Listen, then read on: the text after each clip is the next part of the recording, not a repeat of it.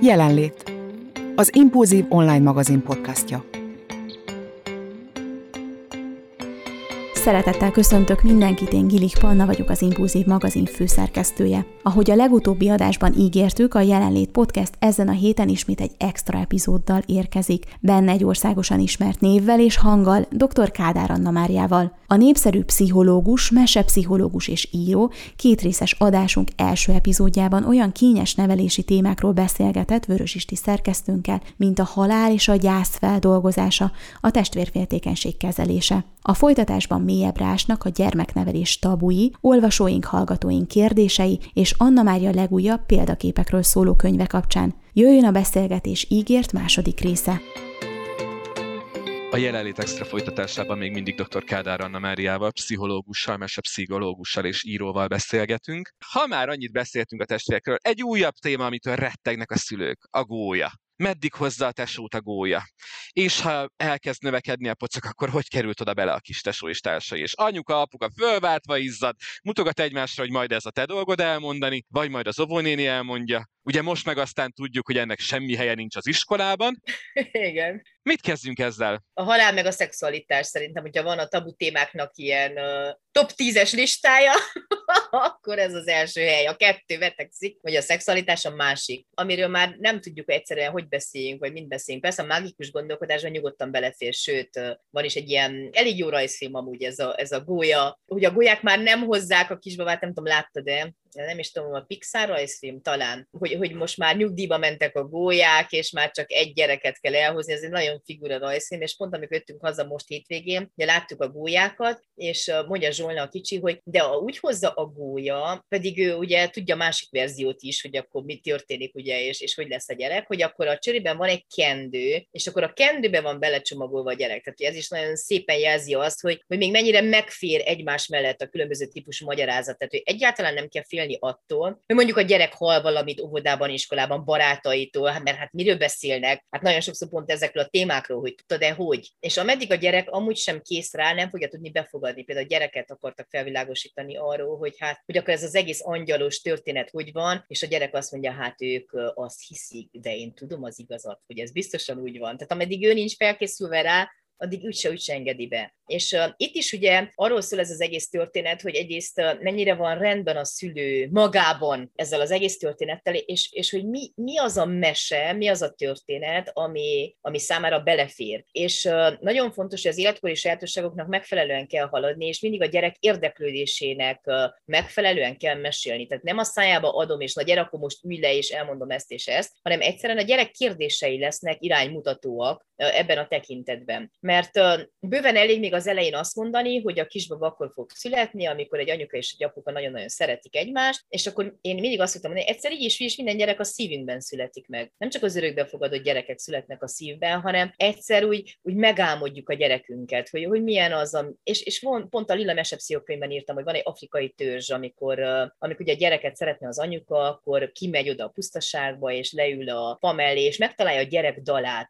és, és amikor már jól tudja a gyereknek a dalát énekelni, akkor vissza megtanítja a férjének, megtanítja az egész közösségnek, és ezzel a dallal fogadják a gyereket, hogy azért ez milyen gyönyörű szimbóluma ugye a gyerekvárás időszakának, hogy, megszületik egyszer a szívünkben, és aztán utána megszületik a pocakunkban. De hogy oda hogy kerül be, az, az szerintem óvodáskor végéig még azért nem nagyon szokta érdekelni a gyereket, az ilyen kisiskoláskor. Na és szerencsé most már rengeteg jó kis ilyen uh, mesekönyv, meg felvilágosító könyv van, hát remélem azok még a piacon fognak maradni azért. Tehát, hogy ez a téma nem kerül a tabu témák közé, mert azért mégiscsak megszületünk és meghalunk, tehát hogy ez azért az életnek a része. És ugye itt majd eldönthetjük, hogy melyik mesét választjuk, mert, mert van, amikor a szülő nem kap szavakat rá, hogy akkor ezt most hogy mondja, hogy nem mondja, és akkor például egy jó könyv, ez, ez nagyon jó irányt tud mutatni ugye ebben, hogy, hogy akkor most erről beszélünk, arról beszélünk, és utána csak a gyerek kérdéseire fog válaszolni. Amúgy a kisiskoláskor ez a latencia időszaka Freudi megközelítés szerint, de most már annyira felcserélődtek ezek a korszakok, hogy szerintem újra kell írni a fejlődéslektan könyveket, mert ő már nagyon korán megkezdődik a prepubertáskor, ez a 8-9 éves korban, és akkor kezd erősödni az érdeklődés a másik nem iránt, és, és ami szerintem probléma, és ezzel mindenképpen szembe kell nézni a szülőknek, pedagógusoknak is, hogy a biológiai érés most már tényleg fényévekre van a pszichológiai éréstől. Tehát, hogy, hogy akár, emlékszem, egy tanítóbácsi mondta nekem, aki a mi egyetemünkre járt, hogy ő soha életében nem gondolta volna, hogy egy harmadikos kislány a menstruációról kell beszélgessen. Mert ott van a harmadikos 10-11 éves gyerek, aki menstruál, és ott van az osztálytermi szituáció, mert erre hát senki nem volt felkészülve, hát a szülők sem gondolták, hogy ez most pont akkor fog bekövetkezni. És hát a tanító bácsira hárult a feladat, hogy a kislánynak, ugye a halára rémült kislánynak, aki most azt se tudta, hogy miről van szó, hogy tényleg azt hitte, hogy ő most meg fog halni, és elvérzik, vagy nem tudom, mi lesz vele. És akkor a tanító bácsi volt az, aki elmesélte, hogy a nővi érés, és akkor minden hónapban van az a kis pettesed. Hát jó, hogy tudtam, erre nem készítettük fel. Most már az egyetemen is van egy tanácsadás óra, és, és, és a szexuális nevelés az az egyik téma pontosan emiatt, mert hogy nem tudhatjuk a fejünket a homokba, hogy jaj, hát én tanítanéniként még úgy se kell beszéljek ezekről, tehát ez nem az én területem. Ez nagyon sokszor olyan, mint a döglött macska, hogy a szülők dobják vissza az iskolának, az iskola dobja vissza a szülőknek, de akkor kinek a feladata? És sajnos az is megtörténik, és ez is harmadikos, negyedikes gyerekeknél, hogy pornográf tartalmakhoz férnek hozzá harmadik, negyedik osztályban, hogy gyakorlatilag ez a traumatizáló, hogy a gyerek olyat lát,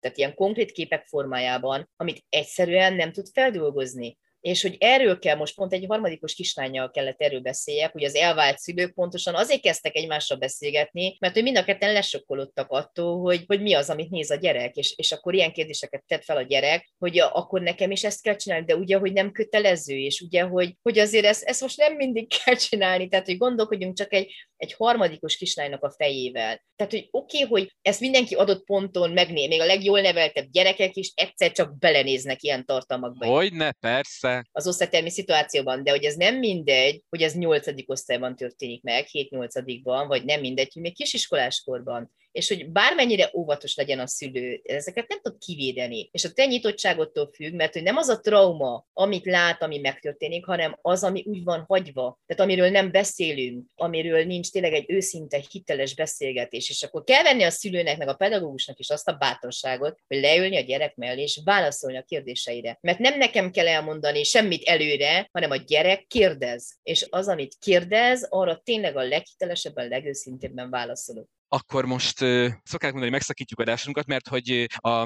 beszélgetésünk végére terveztem, jöttek olvasói kérdések hozzá. Előzetesen megkérdeztük az olvasóinkat, hogy mire kíváncsiak uh-huh. e téma kapcsán, ahonnan indítottuk is a beszélgetést, és most jutottunk el arra a pontra, amire vonatkozóan konkrét olvasói kérdésünk érkezett. Kiskamaszkorú gyerek esetében hamarosan aktuális a szexuális felvilágosítás. Mikor, hogyan, milyen mélységig egy tíz éves kislánynál? Ugyanakkor a környezetben azt tapasztalja, az, aki írta, hogy az első menstruáció, amit említettél te is, első szexuális aktus is jóval korábban van, mint a mi generációnk úgymond gyerek korában. Tehát, hogy ezzel mit kezdjen a szülő? Mivel nagyon sok mindenről beszéltél már ennek kapcsán, esetleg mondjuk abban tudsz segíteni, hogy mondtad, hogy nagyon jó szakirodalmak vannak, hogy ebben a zajban egy picit segítesz nekünk eligazodni, például ennek az anyukának merre érdemes nyúlni, például szakirodalomban, vagy van-e olyan YouTube csatorna, amit javasolni tudnál, vagy bármilyen más? Igen, nem csak ez a téma kapcsán, hanem az összes téma kapcsán készítettünk egy ilyen összeállítást a Bookline-on, ez a Szívünk rajta program kapcsán, rá lehet keresni, ahol témakörösen soroltuk be a könyveket. Tehát, hogy négy szakember átnéztük az összes könyvet, ami jelen van a könyvpiacon, ez egy hatalmas munka volt, és akkor a kategóriák mentén, ugye az élethelyzetek és a kényes nevelési helyzetek mentén csoportosítottuk, úgyhogy mindenki találhat könyvet a testvérféltékenységre, mert hogy ez nagyon hosszú lenne, hogy felsoroljam a teljes listát, hogy melyik, mert ott látjuk a borítót is, látjuk a párhuzamos műveket, hogy az ez is jó, az is jó, az is jó. Van a félelmek, szorongások kezelésétől elkezdve, egészen a szexuális nevelésig. És hogy itt vannak tájékoztatókönyvek kiskamaszoknak, és vannak olyan könyvek, amelyek például egy óvodás kisiskoláskorú gyerek számára adekváltak. Emellett látjuk az életkori besorolást is. Tehát, hogy a szülő rámegy erre a felületre, esetleg el tudom neked küldeni a linket, és ahol megosztod a podcastet, akkor ott egyszerűen csak rá kell kattintani, és akkor a témakörök szerint látjuk besorolva ezeket az irodalmakat. Pont amiatt született meg ez az ötlet, mert hogy nagyon sok szülő, nagyon sok pedagógus kérdezte ugyanezeket a dolgokat, de hogy amúgy egy nagyon jó ötlet lenne egy ilyen YouTube csatorna, ahol pontosan ezeket a kényes nevelési helyzeteket lehetne körbejárni, és ugye tanácsokat adni ezek kapcsán. Hát ilyenről nem tudok még, de hogy miért ne lehetne valóban. Így van, akkor nagyon szépen köszönöm ez a reklámhely, akkor a podcastet, ahol megosztjuk impulzivmagazin.hu, SoundCloudon, Apple Podcasten, Spotify-on, a leírásában a podcast epizódnak ott lesz majd ez a bizonyos link, amit említettél. És egy kapcsolódó gondolat, érdekesség, egy anyuka hozzászólásában olvastam, mert nem emlékszem, hogy hol. Igen, tudom, a Hevesi Krisztának, ugye a szexuálpszichológus Igen. a felületén, hogy például az ő kamaszkorú lányának volt egy ilyen tipikusan kamaszoknak szent ilyen felvilágosító jellegű videója a Krisztának, ugye ő ezt sorozatban gyártja YouTube csatornán, és anyuka azt előre megnézte, lecsekkolta a tartalmat, és a kislányát nagyon elégedett volt vele. Mert hogy ő például egy olyan hiteles figura, aki úgy tudott erről beszélni, hogy a kislánynak sem volt kínos, hallgatni sem volt kínos, és úgy nagyjából a kérdéseire választ kapott. Ez hirtelen eszembe jutott. Igen, tehát a Krisztának is van, én, én is meghívtam, emlékszem a, a Zoboda pedagógus, meg a tanító szakos hallgatókhoz. Tehát ugye ez, ez neki csak egy részterülete, tehát hogy beszél röviden erről, viszont ugye inkább a felnőttkori szexuális kérdésekkel foglalkozik, de így, ahogy mondod, amikor hát időszámításunk előtt, még 1999-ben, amikor kezdtem az iskola pszichológusi pályafutásomat, akkor volt egy régi VHS kazettám,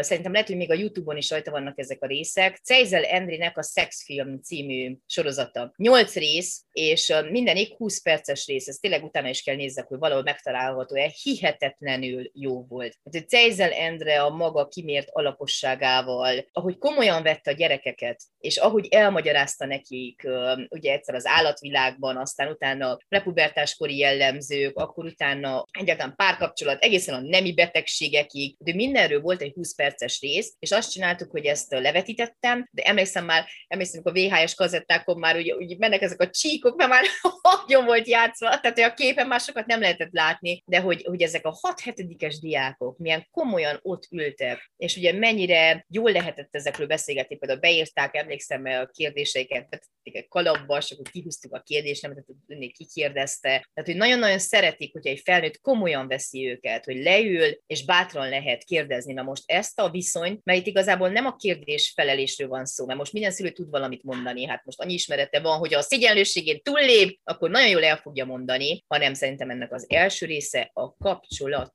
fenntartása. És a kapcsolat mindenképpen a, az esti meséknél indul. Tehát hogy az a kapcsolat, amikor ott ülök, minden este a gyerekem ágya mellett mesélek, összekötöm egy rítussal, vakargatom a hátát, fejét, tehát hogy amit egy gyerek szeret. És akkor már egy prepubertás korú gyereknél nem kell kitalálni valami újat, hiszen az mindig ott volt. És ugye az esti mese mellett nyugodtan jöhetnek az életmesék, amikor az elhunyt nagymamáról mesélünk, vagy amikor az ő gyerekkoráról mesélünk, és amikor ő majd felteszi ezeket a kérdéseket. Mert hogyha van egy bizalom, van egy nyitott bizottság, van egy egy, egy közvetlen kapcsolat, hogy nem fél, nem szorong ugye megkérdezni ezeket a dolgokat, akkor ennek nem kell külön alkalma legyen, hanem mindig ott lesz a kérdés, és hogyha ezt meg tudjuk adni neki ezt az érzést, hogy bármi történik, bármivel nincs tisztában, bármilyen hülyeséget csinált, jöjjön és mondja el, mert hogy összetudjuk a fejünket, majd valamit mondunk, majd valahogy megoldjuk, és hát ez milyen jó a párkapcsolati terápia a szülőknek, amikor este a paplan alatt, na hogy mondjuk el a gyereknek, hogy ez azért mekkora büszkeség, hogy lám, lám, már már ekkora gyerekünk van, hogy nekünk már ilyen kérdésekről kell beszélgetni, mert szerintem ez azért sokkoló a szülőknek elsősorban,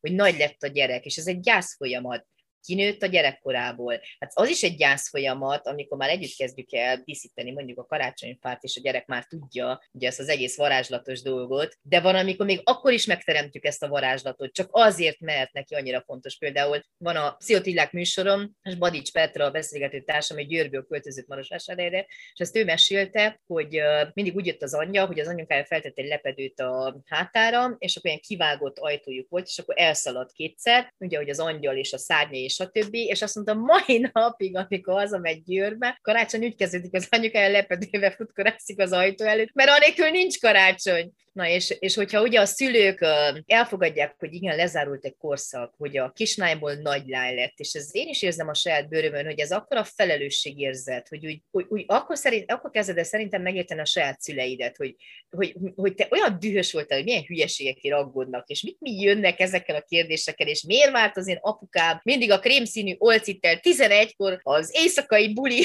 kellős közepén nekem haza kellett mennem, mindenki bulizott, és akkor ő engem hazavitt, és hogy hogy, hogy, tehát, hogy, hogy egyszerűen összeáll a puzzle a fejedben, hogy, hogy azért például elmondani ezt egy gyereknek, hogy, hogy, hogy azért a, hogy az első szexuális kapcsolatnak is azért az egy milyen fontos emlék lesz az életedben, és hogy az tényleg nagyon végig kell gondolni, ha egyáltalán végig lehet gondolni, hogy, hogy ki az a fiú, ki az a lány, aki, akivel te ezt az élményt megéled. Mert hogy, hogyha a kapcsolat nem is marad meg, ez az élmény, ugyanúgy, mint az első, csak az mindig ott lesz benned, és veled. És ismét eljutottál újabb két hallgatói kérdéshez soron kívül, akkor az első, ami talán erősebb szálakkal kapcsolódik ez a gondolatfolyamathoz, hogy mennyire meghatározó az első élmények ennek a földolgozása, ezzel való találkozás. Kütyük. A gyerekeknek van, az enyémnek nincs. Ezért ő a kinézett a csoportban. És hogyha már kütyük, mikor kütyük, ugye ez egy általános kérdés, de milyen tartalmakhoz fér hozzá a kütyő? Mert amit mondtál, te hoztad példaként, akár pornográf tartalmakhoz hozzáférhet egy gyerek. Hogyan kezeljem az adat használatát a gyereknek? Akár egymásnak messengeren mit osztanak meg, ha mondjuk közösségi médiához nem is férnek hozzá. Kikkel állnak itt szó szóba, milyen hozzá nem feltétlen tiszta szándékkal közelítőkkel találkozhat ezen a felületen. Tehát ez megint egy nagyon bonyolult kérdéskör, és nagyon nagy szülői dilemma.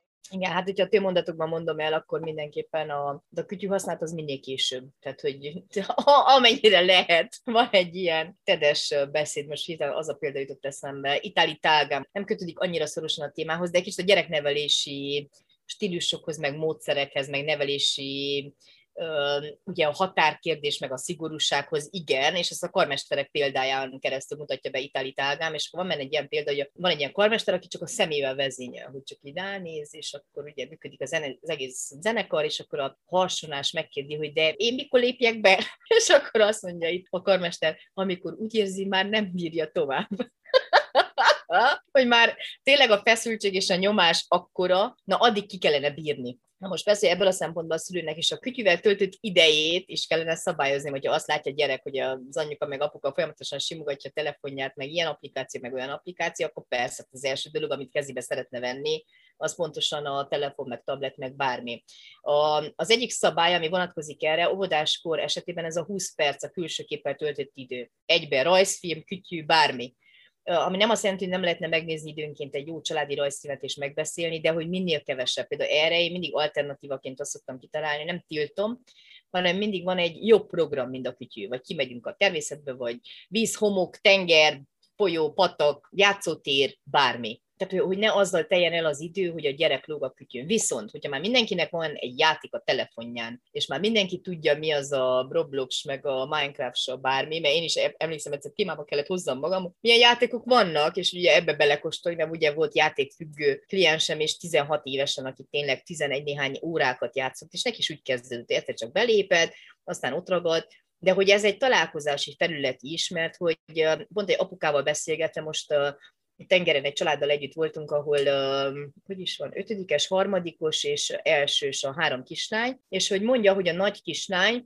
tudja, ugye, hogy mentek ugye a Sepsiszentgyörgyről a, a tenger fele, hogy jaj, itt lakik az a lány, akivel együtt szoktam játszani, jaj, nem megyünk be hozzá. Tehát, hogy ugyanúgy egy társas kapcsolat rész is benne van, hogy játszunk együtt, de közben kommunikálunk együtt, tehát, hogy nem mindig csak ördögtől való dolog az egész. Tehát, hogy az egy a szocializáció szintér. Most már csak kérdés az, hogy mennyi időt tölt a gyerek ugye ezeken a, ezeken a szintereken. És a veszélyeire való figyelemfelhívás? Hát igen, ezt uh, szerintem ez a 9-10 éves kor, amikor a gyerek meg tudja érteni, mert én hiába beszélek mondjuk egy 6 éves gyereknek erről, hogy akkor tudod, és akkor van ilyen vagy ez. Tehát eleve ott már le kell korlátozni, tehát hogy, hogy eleve a gyereknek kerül olyan helyzetbe. És 9-10 évesen, vagy akár még kicsit előtte is beszélhetünk arról, hogy ugye mit jelent az, hogy ismerős és idegen, és hogy akkor kivel mehetsz el, kivel nem mehetsz el. Például egy apuka mondott egy jó ötletet arra, hogy van nekik egy passwordjuk. Aki tudja a passwordot, azzal elmehet, aki nem tudja a passwordot, azzal nem mehet el. És akkor mit tudom én, napraforgó 1, 2, 3, ez a password. Tudja a passwordot a felnőtt? Nem. Na hát akkor azt jelenti, hogy nincs beavatva. Az apuka nem tud róla, anyuka nem tud róla, tehát hogy lehetnek ilyen egyszerű dolgok, amiket akár még jóval korábban, akár óvodáskor vége, kisiskoláskor eleje. Habár most már azért azt látom, hogy a gyerekek egyszerűen nincsenek is olyan helyzetben, ahol egyedül legyenek hagyva. Tehát, hogy most már inkább ez a helikopter szülős dolog uralkodik, hogy még az ötödikes gyereket is viszik hozzák az iskolából. Tehát ez a túlféltés, hogy mikor engedem el a gyerekemnek a kezét, mert az persze, hogy a világ veszélyes, és bármi megtörténhet, de hogy az az ő önbecsüléséhez is nagyon fontos, hogy, hogy egyszer csak azért mégiscsak egyedül kellene hazajön az iskolából, meg átmenjen az az átjáron, és teljes mértékben átérzem a szülőknek az aggodalmát, hiszen ugyanezekkel küzdök én is, ugyanezekkel küzdünk mindannyian, amikor legelőször megengedjük, hogy felmászol arra a fára, balettcipőbe és seremaha és nyába, mint az én lányom az iskola évnyitón, és akkor persze, hogy, hogy mit csinálsz, a falat rettegsz, és bízol, hogy azért mégiscsak meg tud kapaszkodni. Mert tudod azt, hogyha folyamatosan mondod, hogy nem állsz fel, mert le fogsz esni, látod, leestél, hogy ezzel neki teszek a legrosszabbat, hogy, hogy ilyenkor a munka az mindig az én belső félelmem és szorongásom, és azért mégiscsak én szülőként bízok abban, hogy persze a rossz is ott van a világban, de azért a jó mindig győz, és, hogy, hogy, hogy nem lehet anélkül élni, hogy, hogy én egy, egy rossz világképet alkotok, és, és hogy ebben hiszek, és akkor folyamatosan túlfőtem a gyerekemet mindentől. Mert hogy, hogy ez egy élhetetlen világ lenne, hogyha folyamatosan csak ebben gondolkodnánk. Viszont annyira naivak sem lehetünk, és ugye e, ezt a középutat kell megtalálni, hogy akkor homokba dugjuk a fejünket, és azt mondjuk, hogy nem, nem, nem, ezek a cukros is csak a mesékben léteznek. Nem. Sajnos azok léteznek a valóságban is. És hogy erről is igenis kell beszélni. Meg ugyanúgy a zaklatásról is, például a Kulcsuk kiadónál, az is ott van az ajánlott könyvek között, ez a mit kezdjek a szekálommal. Tehát amikor zaklatnak egy gyereket, amikor ugye mobbingolják, és itt is mekkora szerepe van egy szülőnek, pedagógusnak, hogy ott soha nem kettős történet, hogy van egy zaklató és van egy zaklatott. Mi van a többiekkel? akik nézik és jóvá hagyják az zaklatónak a viselkedését. Ezek mindig olyan témák, amiket folyamatosan érdemes előhozni, és egy, egy ilyen helyzet kapcsán beszélgetni a gyerekkel. Hogy tudod, amikor valakit bántanak, még akkor is, ha senki nem megy oda, te oda mész, és vagy segítséget kérsz, vagy beszélsz vele, vagy nemet mondasz erre az egész helyzetet. Tehát nem legitimizálod ezt a viselkedést. És ott van egy egész osztály, aki nemet tud erre mondani, akkor lényegében eltűnik a zaklatás. Tehát, hogy ez is egy fontos dolog. Úristen, mennyire fontos mondatok, meg mennyire fontos gondolatok, és igen, mindegyikből egy újabb órás beszélgetést tudnánk indítani. Visszacsatolva viszont ugye onnan, ahonnan indultunk, hogy kétfelé ágaztatható ez a beszélgetés, ugye egyfelől a kütyük, másfelől pedig ugye, ahogy említetted, a Jézuska, a húsvéti nyúl és társai. Szintén olvasói kérdés. Jézuska, húsvéti nyúl, fogtündér. Anya, mondd el, ha te vagy az, az osztálytársak azt mondták, hogy ezek nem léteznek, anyuka netről rendeli az ajándékot, AliExpressről jön a karácsonyit, amíg ugye olcsón be lehet hozatni. Mit mondok? Na most én azt gondolom, hogy a mágikus gondolkodást meg kell hagyni, ameddignek lehet. Tehát hiszen addig tart egy gyereknek a gyerekkora, ameddig ő még ebben a mágikus szemléletben él, hogyha ő még tud hinni benne, és kérdésként teszi ezt fel, addig még olyan sejtelmesen kell válaszolni, hogy, hogy ezt az egészet ne romboljuk le, hiszen arról is nagyon sokan mesélnek, nem hiszem még ugye az előadások kapcsán is, hogy azért mekkora, hát nem azt mondom, hogy traumatikus élmény, mekkora csalódás volt az, amikor valaki jó indulatúan felvilágosította, hogy tudod, ez így van. Tehát, hogy a gyerek lelkében szép lassan beszivárog ez a valóság, és meg kell hagyni ezt a tempót, ahogy ugye jönnek az információk, ahogy ő kételkedik. Hát emlékszem, én negyedikes voltam, és én voltam ugye a, a Mikulásnak, meg a Jézuskának szerintem a a védő ügyvédje. Tehát, hogy én mond, de igenis léteznek, ti rosszul tudjátok, az nem úgy van. Tehát, hogy a gyerek így is, is addig hisz, ameddig, ameddig a lelkében ott van ez az egész világ, és, és még akkor is, ha kételkedik, annyira jó ebben a varázslatban benne lenni. És uh, most pont ez a család, akikkel voltunk a tengeren, az apuka mondja, hogy a, tehát egy elektromos gitáról volt szó, hogy a nagyapa, ugye ez a hobbi az elektromos gitár, és hogy kapott karácsonyra egyet, és akkor kérdezi a férjem, hogy tényleg rendeltél neki egy elektromos gitárt, hogy az apuka, de hogy rend rendeltem, hát a, a Jézuska hozta. És ugye ez a ledöbbenés, hogy ott van az ötödikes gyerek, és hihetetlen volt ez látni, hogy tényleg még az ötödikes gyerek pedig ez manapság szerintem olyan ritka, mint a fehér olló. Egy csodának voltunk tanúi, mert azért negyedikes kor végére azért ez az egész világkép átalakult. Ez a kicsi kislány bólogatott, hogy igen, igen, igen, a Jézuska hozott egy elektromos gitár, meg uh, ugye az én lányom is most uh, 8 éves, és uh, hát egy lovat kért karácsonyra, és mondtuk, pff, egy, olyan, és nem akármilyen lovat, hanem egy Andalus Fleece, a világ legdrágább lovát. Mondtam, lehet, hogy eladom a lakást, és még felveszek, vagy 30 évre hitel, talán meg tudok venni egy ilyen lovat. Na de hát az végig az angyaltól, bármit lehet kérni, aztán kegyeztünk egy hörcsökben. És egy előadásom, jaj nem is, mert a táncórán voltunk, egy kisfiúval beszélgetnek kint, ugye ameddig a táncórán öltöztettem a kicsit, addig a nagy kint volt egy nagyobb, egy negyedikes forma gyerekkel. És akkor próbálta neki mondani, hogy nem hozhat neked az, hogy, hogy hozza neked az angyal hörcsögöt. Mert ugye a zsákba, hogyha beteszi a zsákba, az össze-vissza szaladgál. És akkor Lilai teljes meggyőződéssel, de hát a kezében hozza.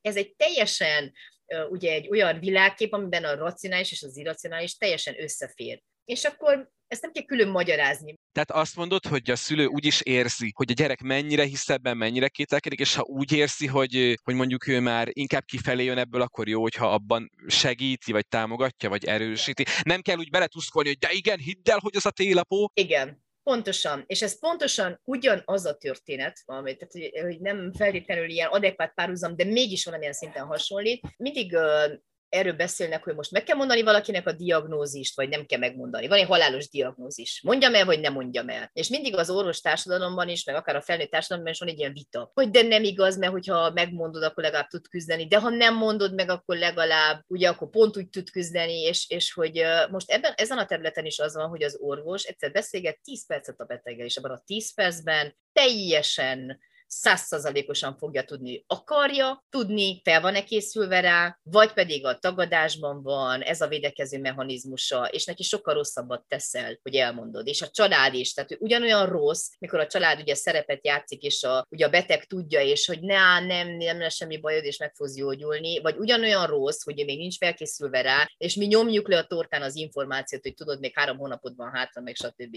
És azt hisszük, hogy jaj, hát ez milyen jót tettük, hogy ezt megmondtuk. Nem. Tehát hogy mindig a gyerek az iránymutató. Tehát, hogy elbeszélgetek vele, és a kérdéseiből, a tekintetéből, mert ezeket nem fogja konkrétan megmondani nekünk a gyerek. Egy szülő, aki ismeri a gyerekének minden rezdülését, minden tekintetét, és látja szeméből, mert van, van az a gyerek, aki azért teszi fel a kérdést, de hogy gyere, na mondd el, hogy mégiscsak létezik, mert ő annyira akar hinni abban a varázslatban, és hogy utána, tehát én például így készítettem fel az én gyerekeimet, hogy amikor nagyobbak lesztek, akkor van egy titok, amit nektek el fogok mondani, de ez egy olyan titok, amit a te gyerekeidnek is majd akkor fogod tudni elmondani, mert akkor majd ők is nagyobbak lesznek. Minden szülő megkapta ezt a titkot, és nagyon-nagyon kell vigyázzunk. Nagyon-nagyon kell vigyázzunk erre. És ugye szoktam használni azt a hasonlatot, hogy amikor a Jóisten a földre bocsájtja a gyereket, akkor beletölt minden tudást és bölcsességet, amire úgy gondolja, hogy szüksége lesz, utána pedig köt vele egy titkos egyességet, és azt mondja neki, hogy pszt, és ugye így a szája fölé helyezi az ujját, és azért van rajtunk ez a bemélyedés a szánk fölött, mert hogy, hogy ez rajtunk Isten új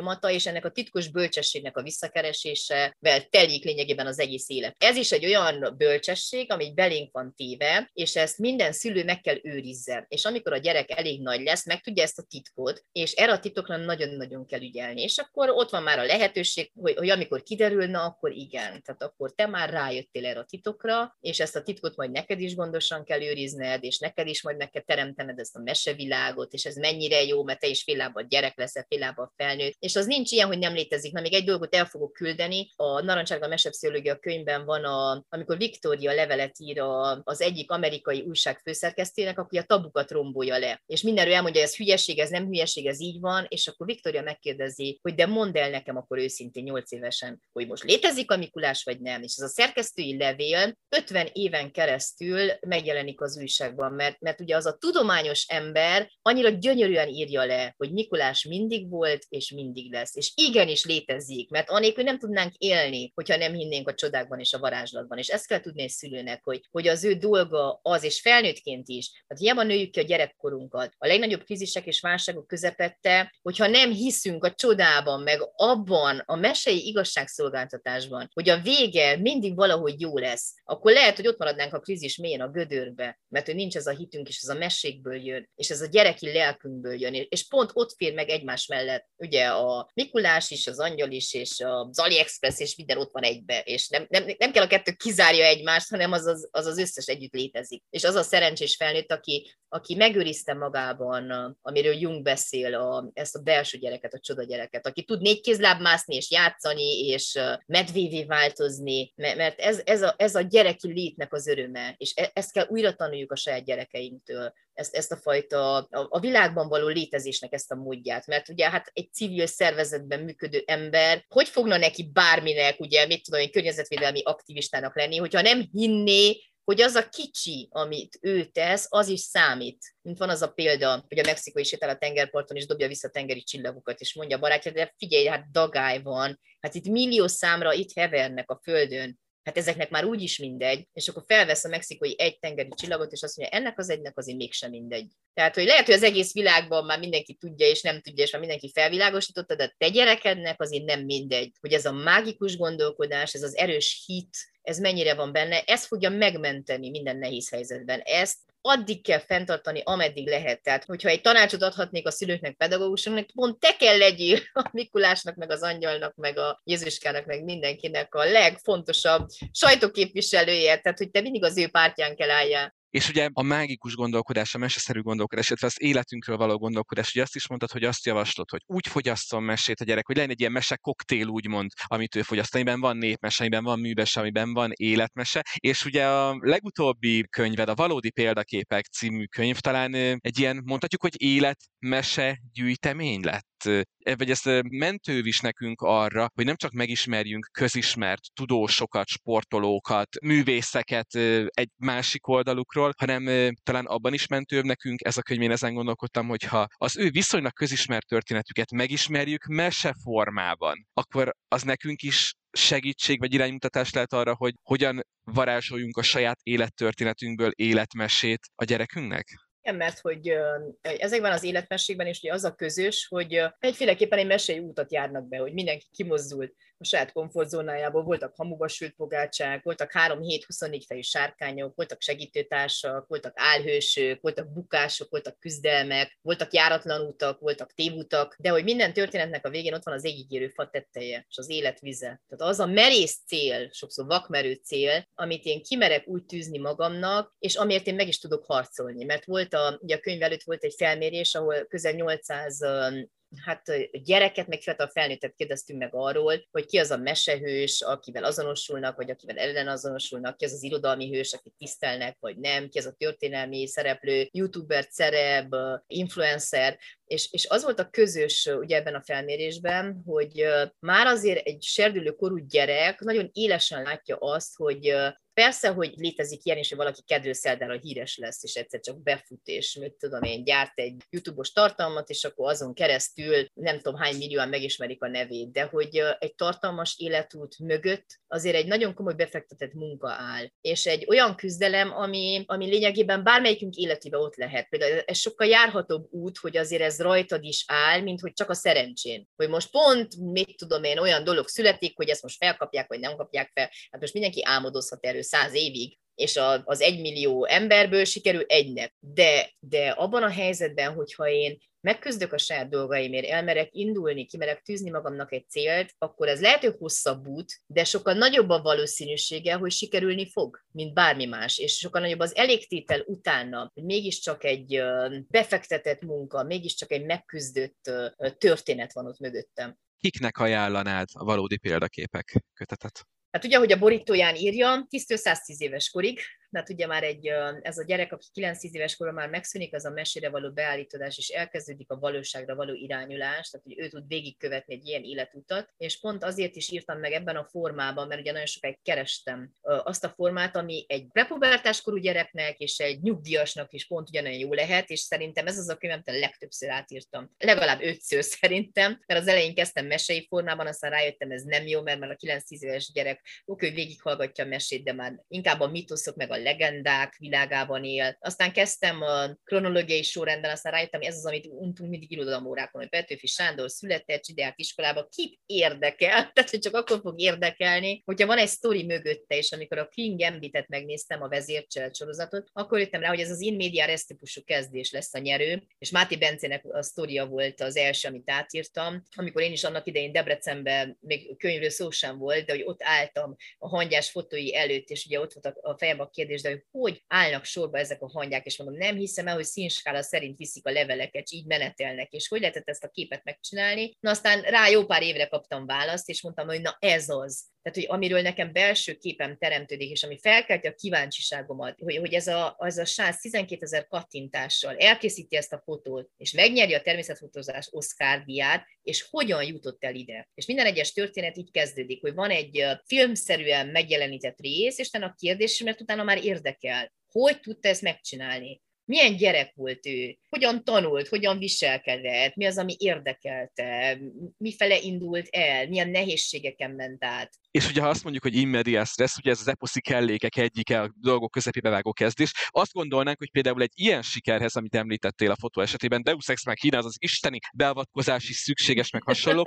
és ugye az ő története, egy interjúban éppen hallottam, nem akarom elszpoilerezni a könyvet, de az ő története pont az iskola példájának, hogy rohadtul nem kell oda az isteni beavatkozásod, az kell, hogy a fejedben legyen, hogy te szeretnéd, hogy lásd, hogy mit akarsz elérni, és azért pici, apró dolgokat tegyél meg, de nagy szívességeket kéri megfelelő emberhez fordulj, és legyél piszkosul kitartó. Igen, hát ugye ez a történetnek ugye a, a lényege, hogy az őserdő közepén kiszereltette a szállásadójával a számítógépből a ventilátort, és még utána az autójából is az akkumulátort, és ezt a kettőt összekötötte, és a szél segítségével, ugye hát gyakorlatilag egy lehetetlen helyzetet oldott meg, ugye a szél összerendezte a hangyákat, de még úgyis 12 ezer kattintás kellett, hogy a tökéletes fotót megörökítse, és Bencében tényleg ez az, amit nagyon-nagyon tisztelek, hogy hogyha van elszánt és kitartó ember, akkor pontosan ő az, tehát hogy egy tökéletes képér, hogy az olyan legyen, amilyet ő szeretne, a fanatikusan küzd, tehát amíg, amíg nem volt karantén, ő már azelőtt is önkéntes karanténba vonult sokszor 50 napig. Ült a lesen,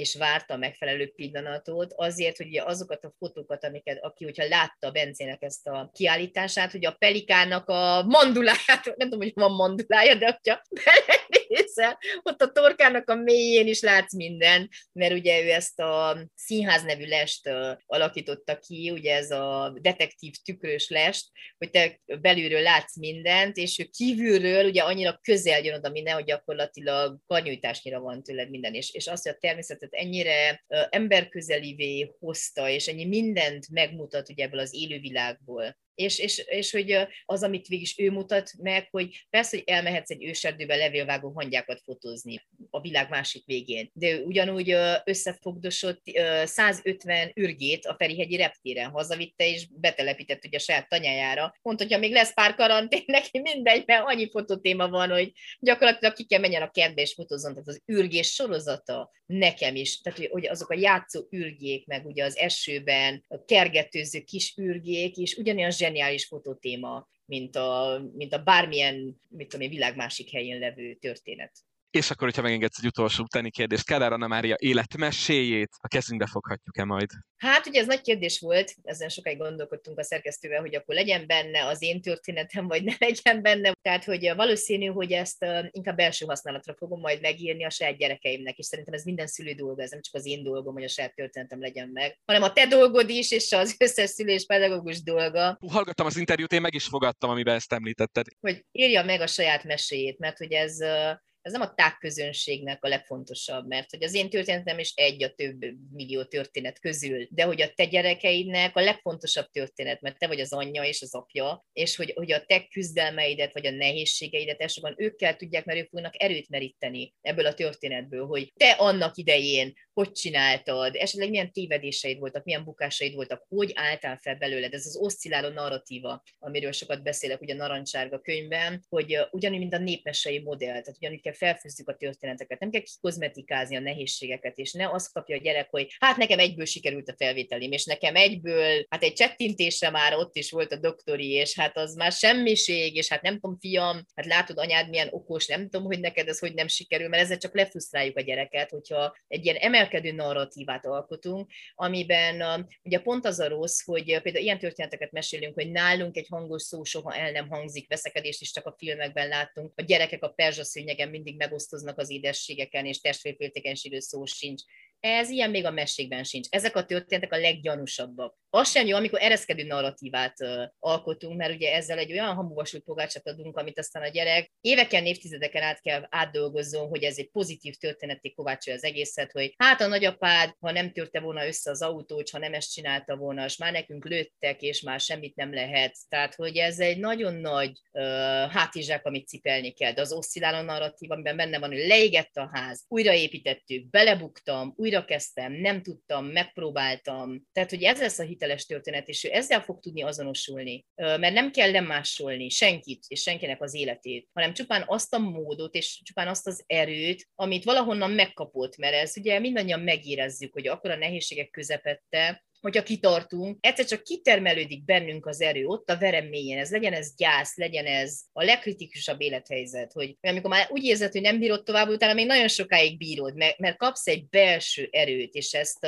Persze, aki hisz a gondviselésben, akkor ezt annak az erőnek tulajdonítja. De van, aki a szerencsében hisz, és van, aki a véletlenekben, és van, aki a szerendipitásban, ugye, mind a mesében, a mindennapok csodás véletlenében. Lehet, hogy pont akkor egy segítőtárs, tehát, mindannyian el tudunk mesélni ilyen történeteket, hogy ha nyitott szemmel jársz, és képes vagy ugye tovább menni, még akkor is, ha nehéz, és tényleg a gyászban is az van, hogy csak mindig az egyik lépést a másik után, hogy azt a napot élt túl, és aztán majd a következő napot, a következő napot, és ahogy azt hiszem orvostok Noémi mondta azt, hogy a gyász soha nem szűnik meg, csak egyszer körbenövi az élet. És ez tényleg így van. Hogy egyszer csak történik valami, lehet, hogy banális esemény, és talán ezt is elmeséltem egyszer az egyik interjúban, hogy, hogy például nekem az én gyászt, ha már gyásztal kezdtük, akkor gyásznak az átkeretezésével fejezzük be, hogy egy esküvőn sorba, a barátomnak, testvérimnek az esküvőn sorba állították a gyerekeket, és bekötötték a szemüket. És előttük voltak az anyukák összekeverve, és minden gyerek oda kellett jöjjön, megtapogatta az anyukának az arcácskát, mondja, igen, nem. És előttünk volt öt gyerek, és mind az öt felismert az anyukát, és én már ott kihúzva álltam, kihúzott vállal, ugye kiszedtem fülbevalómat, mert hogy na, persze arról könnyebben fel lehet ismerni, de hogy uh, annyira magabiztos voltam, hát persze jön a lányom, persze, hogy fel fog ismerni, hát nekünk ez az esti rítusunk, hogy akkor ő fogja az arcomat, én fogom az arcát, rajzolunk, és oda jön ugye Lilla, megtapogatja az arcomat, és én nem. Tehát hogy az volt az a pillanat, azt hittem, hogy, hogy a, a föld most ketté válik, és én ott elsüllyedek. És akkor persze a játékmester mondja, jó, hát az öt évesek nem mindig, és tudtam, hogy ilyen nincs, az a gyerek engem fel kellett volna ismerjen, és egyszerűen nem értettem, hogy ez hogy történhetett meg. És akkor megyünk haza, mikor csak hazamentünk, akkor, tehát olyan, mintha leütöttek volna, az ott az érzésem, hazamegyünk, és kérdezem, de Lilla, hát hogy nem ismerted fel anyát? És azt mondja Lilla, hogy de hát anya azért, mert ez nem volt itt. És ugye, amikor mosolyogsz, itt van ez a két gömböcske az arcod alatt, és akkor döbbentem rá, hogy ez az esküvő három hónap alatt temetés után volt. És akkor döbbentem rá, hogy igazából ez az én dolgom, tehát hogy, hogyha édesanyámnak az emlékét meg akarom őrizni, akkor igazából a legtöbb, amit tehetek, hogy élek, és a gyerekemnek egy gyerekkora van, és ezt nem tölthetem el azzal, hogy én folyamatosan sírok, és a múltban élek.